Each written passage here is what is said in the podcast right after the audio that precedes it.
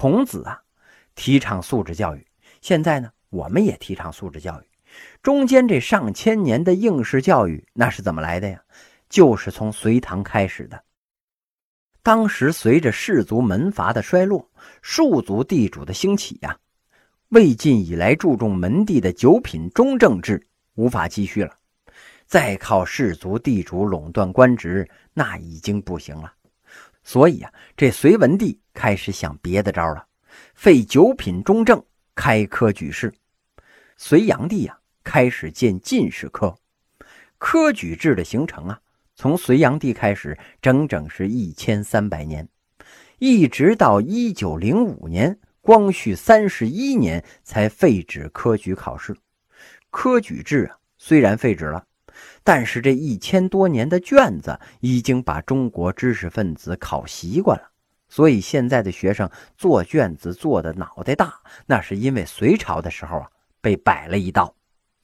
虽然说呀这纸上得来终觉浅，但是当时这个制度啊还是十分客观有效的。唐朝贞观的时候呢，以进士、明经两科为主，武则天创武举，不光是文的可以科举了，武的也可以了。另外呢还开创了殿试，就是皇上亲自考你。明清两朝啊这殿试都是在紫禁城的保和殿。你像这个康熙、雍正、乾隆这三代圣主，基本上都是皇帝自己出题自己监考。开元年间呢则是高官主持考试。你看这个电视剧《宰相刘罗锅》一演老是和珅去主持考试。和珅呢相当于宰相。这样一来呀、啊科举制经过了隋文帝、隋炀帝、唐太宗、武则天、唐玄宗这几代皇帝之后啊，就逐渐的形成了。科举制形成的作用啊，有这么几点：第一，冲破了世家大族垄破仕途。以前呢，是王谢、元宵这帮家伙垄断了仕途，现在呢就不行了。科举制抑制了门阀，扩大了官吏的来源呢。实际上也起到了缓和阶级矛盾的作用，因为这个庶族地主啊，能够通过科举做官了，不再嫉妒那高门大阀那些哎一生下来就能当官的窝囊废了，以后啊纯靠本事吃饭。第二呢，提高了官员的文化素质，他把读书考试跟做官联系起来了。原来那种目不识丁的人呢，再做官的可能性那就不存在了。当然了，唐朝选拔官员实际上还是以士族子弟为主，并不是以科举为主。而且呢，即使科举制也是有身份限制的，农民不行。到了宋朝才开始英雄不问出处啊，谁都可以参加考试。挖完了煤去考一考，哎，考上了照样飞黄腾达。另外啊，唐朝科举考试不是你想考一考就能考上的，它非常难。当时分进士、明经两科，这明经科呀就是填空，子曰什么时候习之，哎，你填个学而，哎，学而时习之嘛，那就完了。虽然明经好考啊，但是考上之后那可是做不了大官。进士科呀就特别不好考，诗词曲赋实务策，国家大政方针呢、啊，该不该开奥运呢、啊？你得写一篇论文。唐朝人讲话，五十少进士，三十老明经啊。三十岁考中明经的，属于是老明经了，因为那玩意儿简单。五十岁考中进士了，哎，却属于是年轻的进士，因为那个难呢、啊。唐朝人的平均寿命啊是二十九岁。要五十岁考中进士，那是个什么概念呢？得跟人家拼寿命啊！等你把别人都拼死了，哎，你活得最长，叼着人参做完了卷子考上之后，回顾起来等于是一辈子都在考试啊！文人一辈子全都去考试了，还有功夫琢磨怎么造反吗？读书人不琢磨造反，剩下一帮被人卖了还帮人家数钱的文盲，那就更别反了。这唐太宗啊最爱干的事儿就是巡查考场。科举考试不像现在那高考一样年年都考，考进士是三年一考。唐太宗每次去看考场啊，一看大伙儿，哎，兴高采烈的来了，然后垂头丧气的回去了。三年之后呢，又兴高采烈的来了，然后呢，又垂头丧气的回去了。三年之后再来一次，眼瞅着这帮人黑头发给烤成了白头发，唐太宗心里是十分的愉悦呀、啊。嗯，天下英雄入吾彀中矣，你们都上当了，哈哈，掉进我的圈套里了。唐朝人写诗啊，他们说太宗皇帝真长策，赚得英雄尽白头啊。你让他考试，让他考不上，你给了他一个希望呢，他又考不上，这哥们儿整天干这个，把头发都给干白了呀。毕竟像这个洪秀全那样，哎，干了几次没干上，那就造反的人那是特别少。因为有人说，科举考试的第一个重要作用啊，就是牢笼治世。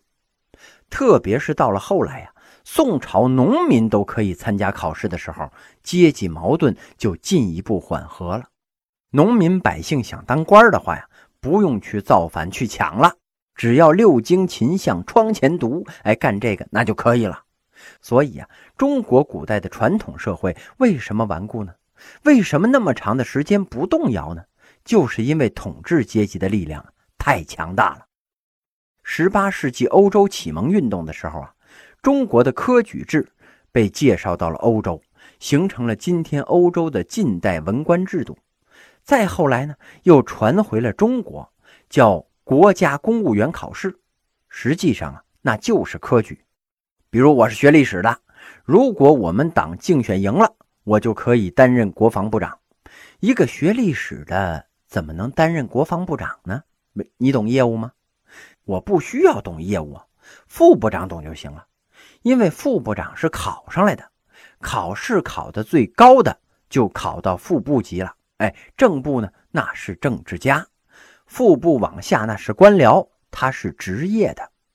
政治家不专业那没关系，国防部长是拿大政策的，底下一帮考上来的专业参谋啊，给拿大政策的提意见那就行了。而且国防部长的主要任务啊，是到国会要钱，不真指望他去打仗，所以谁都可以干这个。日本的内阁你看人家更迭多快啊，首相一年完蛋，一完蛋呢，部长就全换，这种大换血，那国家怎么没事呢？因为副部一级呀、啊、非常稳定，换再多不专业的部长那都没关系。所以近代的文官呢，都是由科举制考上来的，因而呢政局特别的稳固。隋朝一开始啊，沿用了北魏的租调制，规定民年五十免役收庸，以庸代役的制度啊开始部分推行了。但是啊，这个有年龄限制，五十岁以后才可以纳捐代役，不到五十岁的话呀，该服徭役，那你还得去。唐朝以轻徭薄赋的思想改革赋役制度，实行租庸调制，谷物叫租啊，捐和布叫调。在这个服徭役的期限内，如果不想去服役的，用捐或者是布来代役，叫做庸。唐朝的庸啊，不再有五十岁的限制了，甭管多大的人嘛，只要不想去服徭役，都可以纳捐代役。本来呀、啊，在农忙季节，如果是大规模的征发徭役，那就没人种地了，会误了农时啊。现在不愿意去的人可以纳捐代役了，留着劳动力去种地，那多好啊！租庸调啊，有一个前提，我给你交租、交庸、交调，但是呢，你得给我土地呀、啊。你不给我土地，我拿什么交租子呀？那布帛是土地里边种出来的呀，得种麻才能纺麻布，种桑树才能有绢子呀。但是中国古代的地呀，那是私有的，归地主所有吗？那么国家要给这个百姓分配土地，哎，这个待分配的土地是从哪儿来的呢？显然不能把地主的地给没收了再去分呢。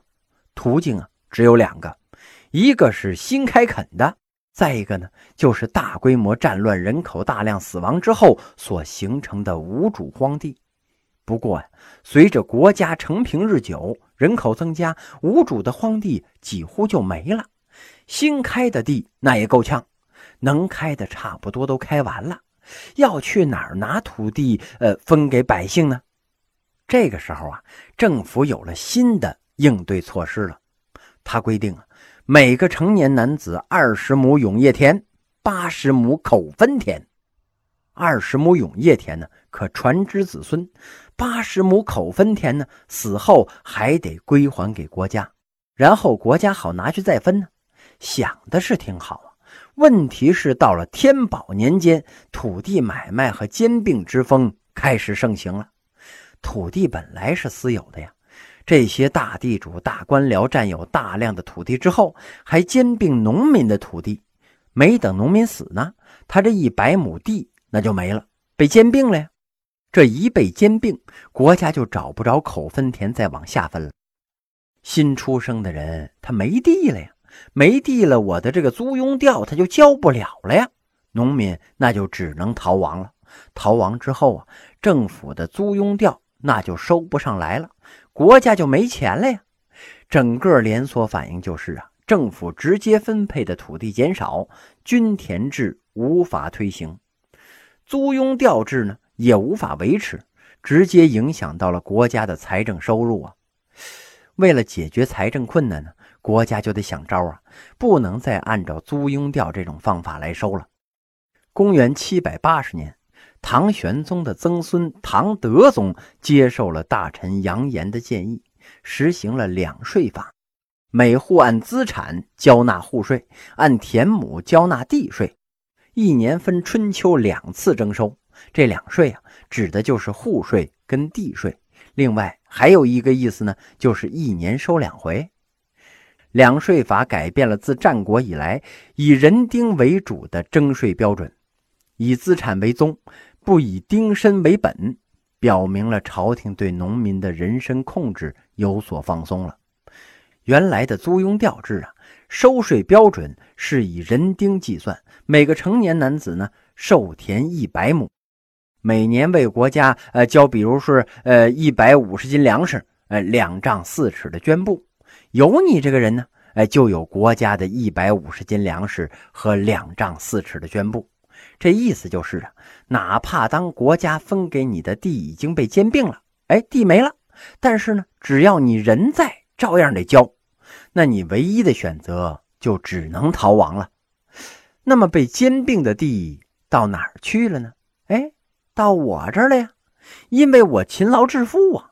我们家八个儿子，你们家就俩丫头，所以你们干活干不过我们家。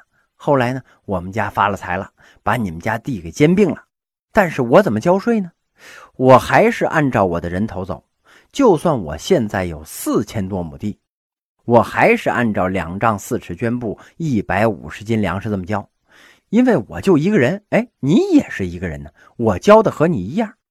所以两税法以前呢是按人丁为主征税的，而现在呢，则是按照土地财产为主，你有地的，你多交，你没地的你就少交，你甚至可以不交。没有土地的商人交总资产的三十分之一，这就是表明国家对农民的人身控制真的放松了。原来的租庸调制下呀，不允许人口流动，你这一百亩地呀、啊、在海淀，你的人跑到朝阳去了，那我跟谁要税去？你的地在海淀，人必须在海淀，地在人在呀、啊。现在无所谓了，你爱上哪儿上哪儿去，因为谁占了这一百亩地，我就跟谁征税呀、啊。你可以随便的流动，如此一来呀、啊，你在这儿没有地，可以上有荒地的地方开发去呀、啊。在海淀的地被兼并了，你可以去昌平啊、平谷啊，这就减轻了农民的负担了，对生产发展那是非常有利的。这两税法实行的好处啊，就在这里了。两税法一实行，国家不再管这个地呀、啊、在谁手里了，这就意味着土地兼并不受限制了。哎，这麻烦那也就出现了。从唐朝以后啊，田制不利，愿意兼并那就兼并。农民呢没有土地，就只能去租种地主的土地。这一租种地主的土地啊，这地主就把税负转嫁到了农民的身上了。你比如说吧，我是一个血汗工厂的厂主，哎，是生产圣诞树的，全世界的圣诞树都是我们生产的。我们厂里的工人呢，每个月工资是七百块，每天劳动是十一个小时，每个月呢可以歇三天。哎，你看我够仁慈的吧？现在国家提高了我的企业所得税，那我怎么办呢？我只能让你们每天工作十二个小时，一个月歇一天，工资呢六百块，三个月不发。实际上啊，哎，我为国家交了所得税，为希望工程我还捐款，哎，我是一个多么有爱心的企业家呀！哎，但是啊，这都是你们出的钱。我该坐游艇坐游艇，该环游世界就环游世界，其他所有的负担都是你们掏的钱呢。可想而知啊，这样一来，国家虽然是减轻了农民的负担，但是呢，地主又给农民加上去了。客观上啊，还是加重了农民的负担呢。隋唐时期呀、啊，国家统一强盛，交通发达呀，陆上、海上丝绸之路畅通。前期的统治者呢，轻徭薄赋，劝课农桑，让国内各民族交往密切，政府啊也是对外开放。这些原因呢，促使隋唐两代成为了中国古代经济空前繁荣的时期呀、啊。农业的发展表现在啊，第一，江南地区的土地资源进一步开发了。魏晋南北朝的时候啊，南方经济跟北方的差距缩小了。安史之乱之后呢，经济重心开始南移，但是啊，也有坏处。这个围湖造田和象山药田呢、啊，对自然生态平衡有一定的影响，所以中国的生态问题呀、啊，出现得很早。第二啊，农田灌溉和农具的改进，出现了新的灌溉工具桶车，另外啊，还有用于耕种的曲园犁。第三呢，是农产品的商品化程度提高了。你比如说这个茶叶，魏晋南北朝的时候啊，贵族才能饮茶呢，到了唐朝啊，老百姓也开始饮茶了。有的电视剧里边啊，汉朝就让老百姓一进门给你捧出茶来，甚至春秋战国呢就捧出茶来喝了。哎，很好玩啊，那会儿其实是没有的。那会儿一进门呢、啊、应该是喝酒，他不喝茶。唐朝才开始大规模的饮茶呀。手工业发达呀，具体表现在中国能制造当时世界上最大的海船。有的书记载说呀，通过波斯湾的时候必须换小船，这就是有点扯了。这船呢、啊、主要是在洪州造的，洪州是在江西南昌啊，它不靠海，在江里湖里造出来之后啊，再拖进海里，这个船能有多大呀？我记得啊，美国航空母舰都能进波斯湾，如果那个时候中国造的船进波斯湾就会卡住，那得多大呀？你以为波斯湾就是北海公园啊？唐三彩啊，为后代的彩瓷开辟了道路。唐三彩其实是冥器，给死人陪葬的，大量烧制不计其数啊，所以啊不值钱。我如果是唐朝的贵族啊，我生前住的庄园，我骑的马，我用的桌椅板凳，伺候我的丫头，哎，都给我烧成唐三彩的，埋在坟里边去接着伺候我。所以这个玩意儿啊，在唐朝大量的使用，太多了。唐三彩不像是青瓷中的秘色瓷，全国就那么几件，你得一件呢，子孙万代吃不穷喝不穷啊。秘色瓷啊，只有到了陕西扶风县的法门寺那博物馆，你亲眼见到了才能明白它有多美啊。当然了，现在早已经失传了，做不出来了。